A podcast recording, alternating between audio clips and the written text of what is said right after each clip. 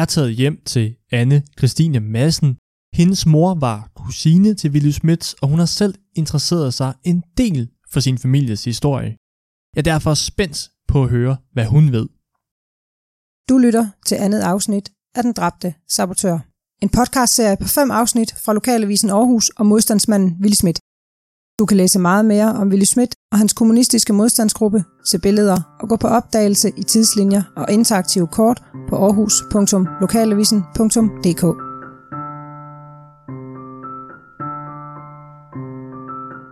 Det er samme far. Ja, okay. Ja. Ja, selvfølgelig. Og det her, det er deres mor. Ja. Det er nogle gamle nogen. Altså, min mor hun klippede det ud, fordi der kom et eller andet på. Ja. Så det er selvfølgelig rigtigt. Altså, de har, øh, de har fået rigtig mange børn, Ja. og de fik Johan, som er Willius, Det, han er den ældste, ja. Er Willys far. Ja. Og så fik de så også din øh, mormor. Mor, som er den næste yngste. Ja, din mormor. Ja. Ja. Det er ikke en overdrivelse at sige, at Willy Schmidt havde en stor familie. Det er helt tydeligt, når Anne Christine går i gang med at fortælle om alle de billeder, som hun i dagens anledning har liggende spredt ud over stuebordet i sin store, mondæne lejlighed i Hellerup. Hun hiver det ene billede frem efter det andet af sine slægtninge, og til hver person kan Anne Christine knytte historier og små finurlige Den der fru bemærkninger. Snak. Hun Ja. var en skrab dame, sagde min mor. Det kan hun, selvom hun aldrig har mødt mange af de ansigter, som vi sidder og kigger på billeder af. Men hun ved rigtig meget om sin familie, og det gør hun, fordi hun interesserer sig for slægtsforskning. Og derfor har hun også fundet ud af rigtig meget om personerne i sit store stamtræ. Derfor ved hun også noget om Willy Schmidt. Jamen, det, han kom jo fra Holbæk, Ja, altså, øh, øh, her på Sjælland. ja, Willius farfar. Ja. Ja. Og øh, han øh, tager så til Nordjylland, til Ryde, deroppe. Ryde hedder det måske. øh, og der møder han hende her, Johanne. Og de bliver gift og får alle de her 10 Men børn. inden anne Christine får lov til at fortælle mere om sin familie og, og Willy Schmidt, så vil jeg gerne lige give dig et lynhurtigt overblik over Willys store familie. Hans far, Johan, der altså var bror til anne Christines mormor, blev født som den første i en søskendeflok på intet mindre end 10 børn. Han var gift to gange og fik to børn i begge ægteskaber. Willy Schmidt blev født i 1920 i Aarhus som det første barn i det andet ægteskab, hvor Willys søster Anna Margrethe blev født i 1922. Willy boede hele sin barndom og ungdom i Aarhus sammen med sin familie.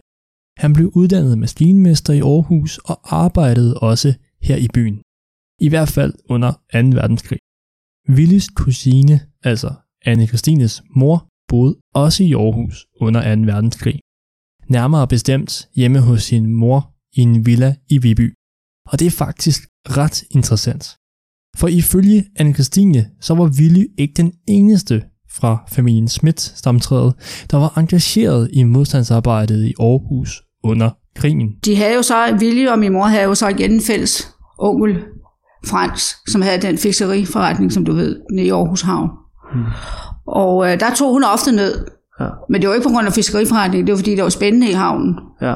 Der skete ting og sager dernede. Og, og, hvad, og hvad var det med den fiskeriforretning, som... Jamen, øh, han var jo også i modstandsbevægelsen. Og øh, en, en dag, der ringer han så til min mor og siger, du må ikke komme herned i morgen. Og fortæller hende ikke, hvorfor. Men det havde hun jo så regnet ud, fordi... Hmm. Der var ikke nogen, der, der fortalte hende om, hvad der foregik, men det havde hun jo kunne godt se. Ja, og hvor, hvor, hvor gammel er din mor på det tidspunkt? Så er hun teenager, hun er ikke... Jamen, da det her skib, det går i luften, der arbejder hun i Naja, der er hun 17 år eller sådan noget. Ja. I Naja er jo ikke ret langt fra havnen. I Knebens Bro. så, øh, og, og da den går i luften, der er ved, ved, ved presset, der går det jo, øh, presser det jo simpelthen vinduerne ind i butikkerne, og der springer min mor ind under en disk, og så sagde hun, okay, det var derfor, jeg ikke måtte komme derned. Så anne Christines mors og Willys onkel var muligvis modstandsmand, eller i hvert fald havde han kontakter i modstandsmiljøet. Og hjemme hos anne Christines mor skete der også ting og sager, hvor anne Christines mormor hjalp til i modstanden mod besættelsesmagten. hun var med på den måde, at hun lagde hus til og kælder, og der sad de så nede og holdt deres møder og trykkede deres blade og så videre. Altså de her illegale, illegale ja. blade? Ja. Ja, okay. Det var på den måde, hun deltog. Ellers har jeg ikke hørt andet, at, fordi hun havde jo også sit arbejde og passe og skulle. Ja. Så, ja. øh, men, men på den måde deltog hun. Ja. Men det er lidt svært at finde ud af, hvornår det helt præcis skete. Altså om det var før eller efter Willys død. Og om mormoren lagde hus til Willys gruppes møder eller, eller ej. Det er der dog ikke så meget, der tyder på, at hun gjorde. I hvert fald dele mormoren ikke den samme politiske overbevisning som sin nevø, der jo var kommunist. Nej, det, det er ikke, min- ikke min mormor. Hun var kapitalist. Men én ting er sikkert. Anne Christines mormor var bestemt ikke glad for tyskerne. Og samtidig med, at hun måske også var en anelse for frygtløs, så fik den cocktail hende anholdt under krigen. Hør selv her. Øh, og min mormor, hun var faktisk blevet sat fast af SS'erne her i København. Ej, Hun var uldhandler og, og tog rundt, og der var hun så på en af de store hoteller i København med sin, en af sine sønner, som også hed Frans. Og øh, der går de så op ad trappen, og øh, han går bag ved hende, Frans, og så, så ser de så nogle SS'er, der er på vej ned ad trappen. Og så lægger han så beroligt en hånd på hendes skulder, fordi han vidste godt, hvordan hun kunne ikke tåle tyskerne. Og det tror hun så, fordi der passerer de her tysker så hende, så tror hun jo, det er en af dem, der lægger hånd på hende. Så hun vender sig om, og de får et los bag i alle sammen ned ad trappen. Og så bliver hun sat fast og væk i fire måneder. okay. Ja. Men tilbage til Willy Schmidt. Som jeg nævnte i slutningen af forrige afsnit, så gik hans død selvfølgelig ikke ubemærket hen. Den fik betydning for modstanden i Aarhus. Først og fremmest blev hans begravelse et stort samlingspunkt, hvor flere tusind aarhusianere deltog. Nok både for at vise deres støtte til de efterladte, men også helt klart for at vise en modstand mod besættelsesmagten. Begravelsen blev nærmest en demonstration, og midt i denne store menneskemængde, der var Anne Christines mor.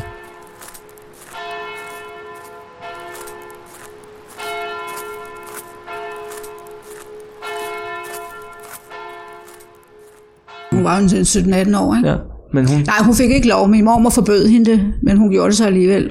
mm, var, det, var din mormor med? Det ved jeg ikke noget om. Nej. Det tror jeg ikke, fordi så havde min mor nok ikke været der. Nej. det er rigtigt. Men, men, men har hun sagt noget andet fra begravelsen? Andet Ikke andet end, at der var rigtig, rigtig mange mennesker. Og øh, det var jo en dyb sorg i familien. Han var jo kun 23 år.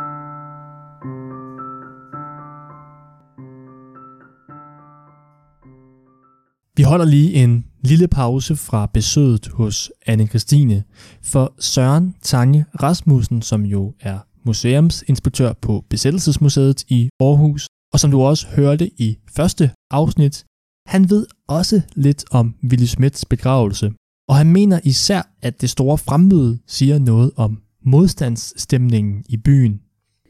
Altså for, for det første så viser det jo, at, at, øh, at de kommunister, som har sørget for at distribuere øh, øh, budskabet om, at man skal, man skal komme og vise, øh, vise sin respekt for det, der er sket her, og, og også signalere ens utilfredshed med det. Øh, det, det, det er klart, at øh, altså det viser, at der er en, en, en væsentlig mobilisering i Aarhus på det her tidspunkt, som, som ønsker en anden situation, end, øh, end den, der ellers er gældende med, med, med den her samarbejdssituation. Altså man, man plejer at tale om, at at, øh, at i, dansk, i Danmark der er der, er der en, en lille minoritet, der ønsker det, man kalder norske tilstande, hvor, som er de her lidt mere hårde tilstande. Ikke? Øh, og, og det viser bare, at der er flere, der, der ligesom ønsker den der nu nu, men kommet dertil, hvor man gerne vil sætte hårdt mod hårdt, og det, øh, det er i hvert fald et klart signal, som man har kigget på med bekymring. Vi, vi ved ikke, hvad tyskerne egentlig, øh, egentlig siger til det her, øh, i hvor høj grad de, de nævner det. Altså jeg har faktisk let efter det i arkiverne, men ikke fundet noget øh, resultat på det, men jeg kan ikke forestille mig andet, end at de har set på det med bekymring. Jeg har ikke kunnet finde et endegyldigt svar på, hvorvidt den tyske besættelsesmagt holdt øje med Willys begravelse eller ej. Men det kunne man godt forestille sig. I hvert fald var det danske politi, som altså på øh, dette tidspunkt samarbejdede med besættelsesmagten, til stede ved begravelsen. Det var øh, kriminalbetjentene Mogensen og Østrup fra Aarhus Sikkerhedspoliti, der sammen med to kriminalbetjente fra Esbjerg overværede begravelsen efter ordre, som det lyder i betjentenes rapport fra dagen. Hvor den ordre kom fra, bliver ikke yderligere beskrevet, så det må man jo så selv gætte sig til. Men tyskerne havde i hvert fald en god grund til at bede politiet om at være til stede ved begravelsen. For ikke nok med, at den tyske besættelsesmagt nok var ret irriteret over, at kommunisterne havde haft held med at udføre sabotage flere steder i Aarhus i løbet af den samme aften og nat, så skete der efterfølgende noget, som tyskerne nok ikke så så mildt på. Da jeg i første afsnit omtalte episoden i Ole Rømersgade, der fokuserede jeg rigtig meget på Willy og hans øh, gruppe. Men du stussede nok over, at politiet jo var blevet kaldt ud til det gamle glasværk, fordi marinevægteren var blevet skudt. Og du stussede nok også over, at jeg forklarede, hvordan et par vidner havde hørt marinevægteren råbe efter hjælp ude på gaden med ordene, de har skudt mig. For Willy var nemlig ikke den eneste, der mistede livet som følge af sabotageforsøget mod det gamle glasværk. Han hedder, han hedder Johannes Christensen, eller det hedder han. Ja, Johannes Christensen hed han. Det var den marinevægter, som Willy Schmidt og Laurits Jacobsen kom i hæftig skududveksling med under sabotageforsøget. Det var manden, som de bad overgive sig, men som nægtede og i stedet svarede tilbage med skud. Han blev også selv ramt af skud, og det var årsagen til, at han 29. maj 1943 døde på Kommunehospitalet i Aarhus. Han arbejdede simpelthen for tyskerne. Øh, så der var der jo krig på kniven. Det var forfatter og journalist Niels Biver Danielsen, du hørte her. Så kommunisterne havde ikke bare begået sabotage mod den tyske besættelsesmagt, de havde også dræbt en mand, der arbejdede for tyskerne. Og som Niels Biver selv omtalte det, så var det jo nærmest det samme som at slå en tysker ihjel. Men hvorfor valgte danske mænd overhovedet at arbejde for tyskerne og dermed også hjælpe med at forhindre landsmænd i at begå sabotage? Det har Søren Tange Rasmussen denne forklaring på. Altså det, det der med at tage til arbejde i, i det, man kalder et væbnet korps af en eller anden slags, det, det var noget, man gjorde, fordi at der øh, selvfølgelig var, var penge i det. Man fik som regel en udmærket øh, løn. Man skal huske på, at der var en stor arbejdsløshed på det her tidspunkt i, øh, i Danmark. Men, men det er også helt sikkert, at man, man nok godt vidste, hvad man gjorde. Øh, altså især hvis man, hvis man var i nogle af de der korps, som for eksempel marinevægterne, hvor man også var uniformeret med den tyske rigsøren på brystet og sådan nogle ting der, så kunne man ikke være i tvivl om, at man arbejdede for tyskerne. Der er nogen, altså for eksempel øh, øh, nogle af de, de første øh, sabotagevagter, de, de, var jo, øh, de, var jo, de var jo bevæbnet med en lommelygte og en fløjte. Så det er lidt en, lidt en anden ting, men, men, øh, men den her senere form for sabotagevagter, de øh, er typisk uniformeret og meget tættere knyttet til tysk militær. Øh, og det bliver også straffet meget hårdere på et senere tidspunkt. Johannes Christensen blev altså straffet den aften ved det tyske depot i Ole Rømersgade, hvor han holdt vagt. Både Willy og Laurits var bevæbnet med pistoler, men ifølge gruppens egen beretning fra aftenen, så virkede Laurits' pistol ikke. Det var derfor Willy, der fik affyret flere skud mod landsforræderen, som marinevægteren blev omtalt i beretningen. Og de skud endte altså med dagen efter at koste ham livet. Så både Willy Schmidt og marinevægteren Johannes Christensen døde altså, og de dræbte simpelthen hinanden. Da jeg interviewede Søren Tanje Rasmussen, gjorde han mig desuden opmærksom på en lille detalje. Han havde taget flere gamle udgaver med af Demokraten, som jo var den her socialdemokratiske avis i Aarhus. Og i en af udgaverne fra 1943 havde Søren slået op på en helt bestemt side. Altså for eksempel nu øh, i, de, i den her udgave af Demokraten, der kan man jo, øh, øh hvis man kigger på dødsannoncerne, så kan man se her, at, øh, at der bliver kundgjort, at, øh, at der foregår begravelser på Nordre Kirkegård, hvor det der, altså både Willy Schmidt, som jo er, er ham, der bliver skudt, øh, først kan man sige, altså ham der, ham, der er sabotøren, der bliver dræbt. Altså hans annonce, den er sat ind øh, lige ved siden af Johannes Christensen, der er, er simpelthen den mand, der skød ham øh, jo, som jo så også blev dræbt af, af dræbende skud. Og deres dødsannonce er jo lige ved siden af hinanden, og der står, hvornår begravelserne finder sted. Øh, så man, man er ikke i tvivl om, hvornår, øh, man skulle møde op, hvis man gerne ville deltage i enten den ene eller den anden begravelse. Du har nok selv gættet, hvilken en af de to begravelser, hvor der mødte flest mennesker op. Det var 5. juni, altså grundlovsdag 1943, at Willy Schmidt blev begravet på Nordre Kirkegård på Trøjborg. I politibetjentenes rapport står blandt andet følgende om begravelsen. Der var forsamlet ca. 1500 mennesker i kapellet, og lige så mange måtte stå udenfor, således at der løsligt anslået var ca. 3000 mennesker til begravelsen. Begravelsen betegnes i øvrigt som den største siden Sabro blev begravet i Aarhus. Ifølge politiet var der altså sådan cirka 3.000 mennesker til begravelsen. Andre steder bliver det endda vurderet, at op mod 5.000 mennesker deltog i begravelsen. Som altså, uanset det præcise antal tusinde, viste, hvordan sabotørens død havde gjort et stort indtryk på Aarhusianerne. Henry Mogensen var en af Willy Smiths kammerater i partiet og i, i svømmeklubben. Ham kommer du til at høre meget mere om i et øh, andet afsnit af denne podcast-serie.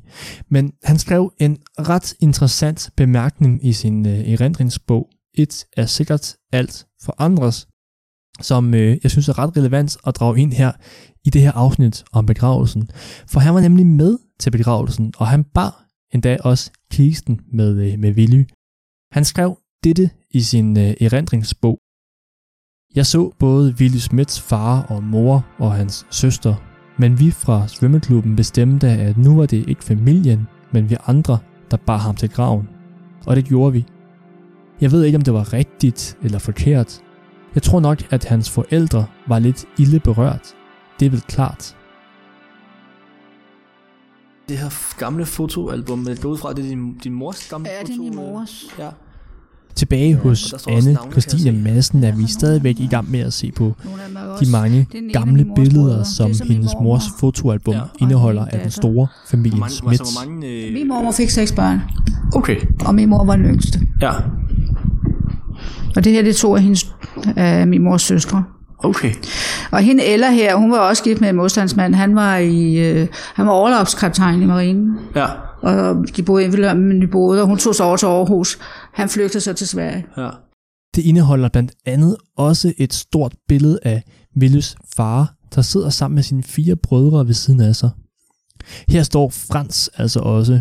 Du ved ham fra fiskeriforretningen på Aarhus Havn, hvor øh, Anne, Christines mor, synes, det var sjovt at tage hen, fordi der skete ting og sager under besættelsen. De fem brødre er samlet og kigger fokuseret ind i kameraet med et, et blik, der antyder glæde. Måske en glæde over at være samlet. Jeg ved ikke, hvornår billedet er taget, men jeg ved, at Johan, altså Willys far, i 1927 mistede to af de fire brødre, som han sidder sammen med på billedet. Men det var jo kun starten på den modgang, som familien Schmidt oplevede. Da Willy døde 28. maj 1943, var Johan 73 år. Og det har uden tvivl været en stor sorg for ham og hans kone at miste et barn. Måske var det også årsagen til, at han døde blot 16 dage efter Willys begravelse. Det er i hvert fald sådan, at Anne Christine har fået øh, historien fortalt. Han dør så. Øh, og sådan måske også chok over, hvordan han bliver behandlet. Med behandlet, der mener øh, Anne Christine dagene efter Willy Smiths dødsfald, hvor Aarhus Sikkerhedspoliti jo efterforskede sabotageaften. Med fundet af Willys lig førte det selvfølgelig betjentene forbi hans forældre, hvor de rensede deres lejlighed i Lumbysgade op til flere gange. Og ifølge beretninger fra øh, nogle af Willys kammerater, så gik det bestemt ikke stille for sig. Det tog ifølge øh, de her beretninger utrolig hårdt på Johan, der altså døde 21. juni 1943. Vi er ikke helt færdige med at snakke om Willys begravelse, for der skete nemlig noget, som endte med at blive ret definerende for modstanden i Aarhus. David Heigård var leder af DKP i Midtjylland under besættelsen. I hans erindringsbog omtaler han også Willys begravelse. Han kunne ikke selv deltage i den, da han efter tyskernes jagt på kommunisterne boede i skjul i en lejlighed på Trøjborg. Men lige præcis den tilfældighed, at lejligheden lå, hvor den gjorde, gav ham muligheden for at følge den store begravelse. Sådan her bliver David Heigårds erindringer omtalt i Niels Biver Danielsens bog Modstand 1942-43, samarbejdets fald. Mærkeligt nok lå graven således, at jeg oppe fra Kammas stue i Klintegården kunne følge begivenheden, skrev David Heigård. Han fik pludselig øje på en eftersøgt ung pige fra DKP fra København, der var udsendt til Aarhus ligesom han selv og var afhængig af at kunne færdes i en by, hvor ingen kendte hende. Hun stod og holdt tale til begravelsesfølget. Jeg var straks klar over, hvilken risiko den modige pige løb. Det gik, som jeg havde frygtet. Hun kom snart i folkemunde, som det hed. Hun måtte kort tid efter forlade Aarhus. En modig ung kvinde fra DKP, der stillede sig op foran de mange tusinde mennesker til Willes begravelse for at holde tale. Ja, altså det er jo en, øh, sikkert en af de mest berømte taler, der er holdt i Aarhus nogensinde, tror jeg. Øh, I hvert fald, hvis man interesserer sig for det her emne her. Og det, der gjorde talen berømt, var ikke kun, at hun som erklæret kommunist stillede sig op foran de mange mennesker. Det var lige så meget talens indhold. Altså hun, hun til begravelsen der stiller hun sig op, og så øh, holder hun en, en, en tale, som er meget, meget øh, våget, potentielt farligt, og, og, og så hvor hun øh, taler lige ud af posen, at hun øh, øh, fortæller, hvad det handler om. Altså hvad, hvad er det, der er sket her? At han er en, en mand med hjertet på det rette sted, som er, er død for øh, en nazikugle eller noget af den stil der, ikke? Og så øh, fortælles det jo, at, at folk, de, øh, altså der rejser sig sådan et brøl for folk, øh, altså de bliver ligesom ramt af modstandsviljen øh, på det her tidspunkt her. Du tænker nok lige nu, hvem denne kvinde må var. Og jeg kan afsløre, at hun er ret interessant i fortællingen om Willy Schmidt og hans sabotagegruppe. Jeg har nemlig fundet ud af, hvem denne kvinde var, og i næste afsnit kommer du endda til at høre hendes to børn fortælle. Og den mystiske kvinde skulle nemlig vise sig at spille en ret stor rolle under den kommunistiske modstand i Aarhus. Måske har du allerede gættet, hvem denne kvinde var, ellers må du vente med tålmodighed til næste afsnit, hvor jeg møder hendes to børn, Lola og Willy, og ja, Willy er simpelthen opkaldt efter Willy Schmidt.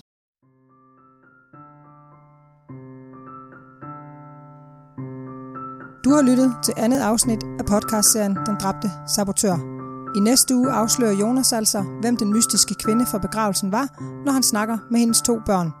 Og deres fortællinger er med til at give flere oplysninger om modstanden i Aarhus. Husk, at du kan læse meget mere om Willy Schmidt og Aarhus under besættelsen inde på aarhus.lokalavisen.dk. Podcastserien er tilrettelagt, optaget og produceret af Jonas Frede Hansen og bliver udgivet af Lokalavisen Aarhus. Som stemningsskabende elementer er der til dette afsnit brugt lydeffekter fra freesound.org